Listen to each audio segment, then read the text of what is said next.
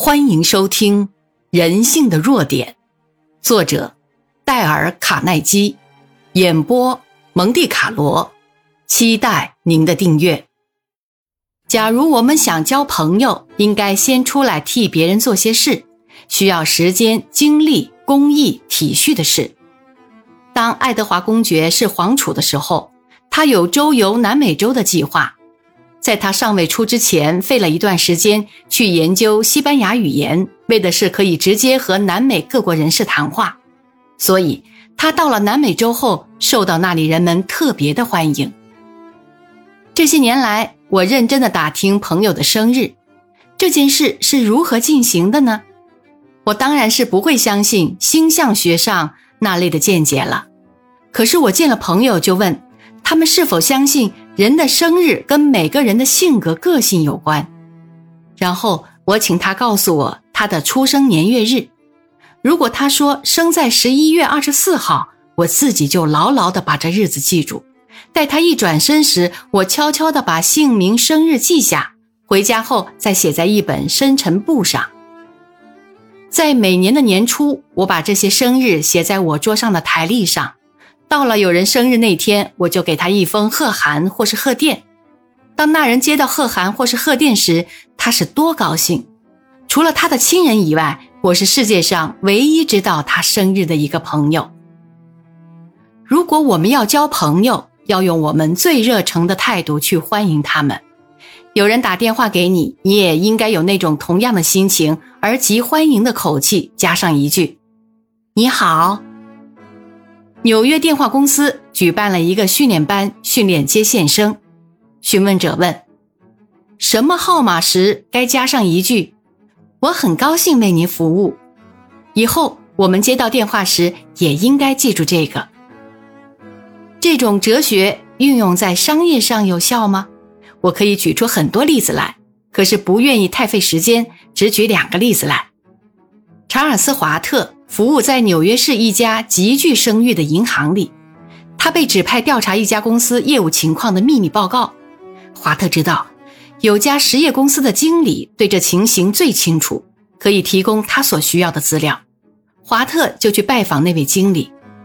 正当华特被引进经理室时，一个年轻女子由门外探头进来，告诉那位经理说他那天没什么好邮票给他。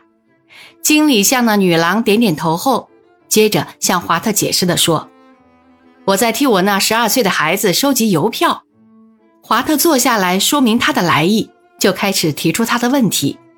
可是那位经理却是含糊其辞，概括了笼统，不搭边际的应付了一阵。很明显，他是不愿意说。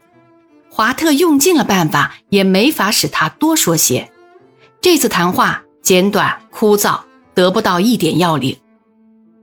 华特也是我讲习班里的一个学员。他说：“说实在的，我真不知该怎么办才好。”后来我突然想起他那个女秘书对他说的话：“邮票，十二岁的小孩儿。”同时，我又想到我们银行的国外汇兑部常和世界各地通信，有不少平时少见的外国邮票，现在正可以派到用处。第二天的下午。我再去拜访那位经理时，同时传话进去，我有很多邮票特地带来给他的儿子。你说我是不是受到热烈的欢迎了？那是当然的事。他紧握我的手，脸上满是喜悦的笑容。他看了看邮票，一再的说：“哎呦，我的 George 一定会喜欢这一张，嗯，这一张更好，那是少有见到的。”我们谈了半个小时的邮票，还看了他儿子的相片，随后就不需要我再开口了。他费了一个小时以上的时间，提供出各项我所需要的资料。他说完自己所知道的情形，又把公司的职员叫来，间接的还打了几个电话问他的朋友，而且还指出那家公司财产状况的各项报告函件，使我得到一个极大的收获。这是另外一个例子。克纳夫是费城一家煤厂的推销员，多年来他一直想把厂里的煤卖给一家联营百货公司，可是那家公司始终不买他的煤，依旧向市郊的一家煤厂购买。更使他耐不下这口气的是，每次运送煤时，又正好经过他办公室的门前。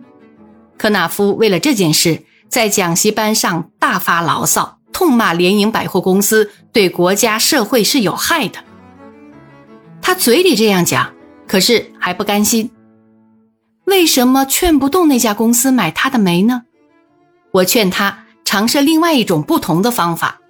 情形就是这样的：我把讲习班里的学员分成两组，展开一次辩论会，主题是连锁性的百货公司业务展对国家害多益少。依照我的建议，科纳夫参加了反对的那一组。他同意替那家公司辩护，然后我要他直接去见那个不买他煤的那家公司负责人。克纳夫见到那负责人后，这样对他说：“我不是来要求你买我的煤，我有一件事想请你帮个忙。”他把来意讲完后，接着说：“因为我找不到除了你以外还有谁能提供我这项资料，我很想在辩论会中获胜，希望你能提供更多的有关方面的资料。”这时，克纳夫自己叙述有关当时的情形。我请求那负责人给我一分钟谈话的时间。经过这样传话后，他才答应见我。当我说明来意后，他请我坐下。结果我们谈了一小时又四十七分钟。他打电话给另外一家连锁机构高级职员，那人曾经写过一本有关连锁性百货公司的书。他写信给全国连锁性联营百货公司工会，替我找来不少有关这方面的辩论记录。他觉得他的公司已做到服务社会的宗旨，他对自己的工作感到满意而自豪。他谈话的时候，两眼闪耀着热忱的光芒。所以，在我来讲，我必须承认，开了我的眼界，使我看到我做梦都想不到的事，使我改变了对他原来的看法。我要离开的时候，他亲自送我到门口，一手搭在我肩膀上，预祝我辩论会上获得胜利。最后，他对我说：“到春末的时候，你再来看看我，我愿意订购你一场的煤。”这件事对我来讲不会是桩奇迹。我没有提到，并不央求他，可是他却要买我的煤了。由于我真实的对他就他的问题生了兴趣。在这两个小时内所得到的进展，比这十年中所得到的还多。原因是我过去只关心到我自己和我的煤，现在我是关心他和他切身的问题。克纳夫所献的并不是一项新的真理，远在基督降生的前百年，一位著名的罗马诗人希罗斯就曾经这样说过：要别人对我们生兴趣时，我们先要对别人生兴趣。所以，你要是别人喜欢你，必须遵守的第一条规则是真诚的对别人生兴趣。本集播讲完毕，感谢您的收听，欢迎订阅。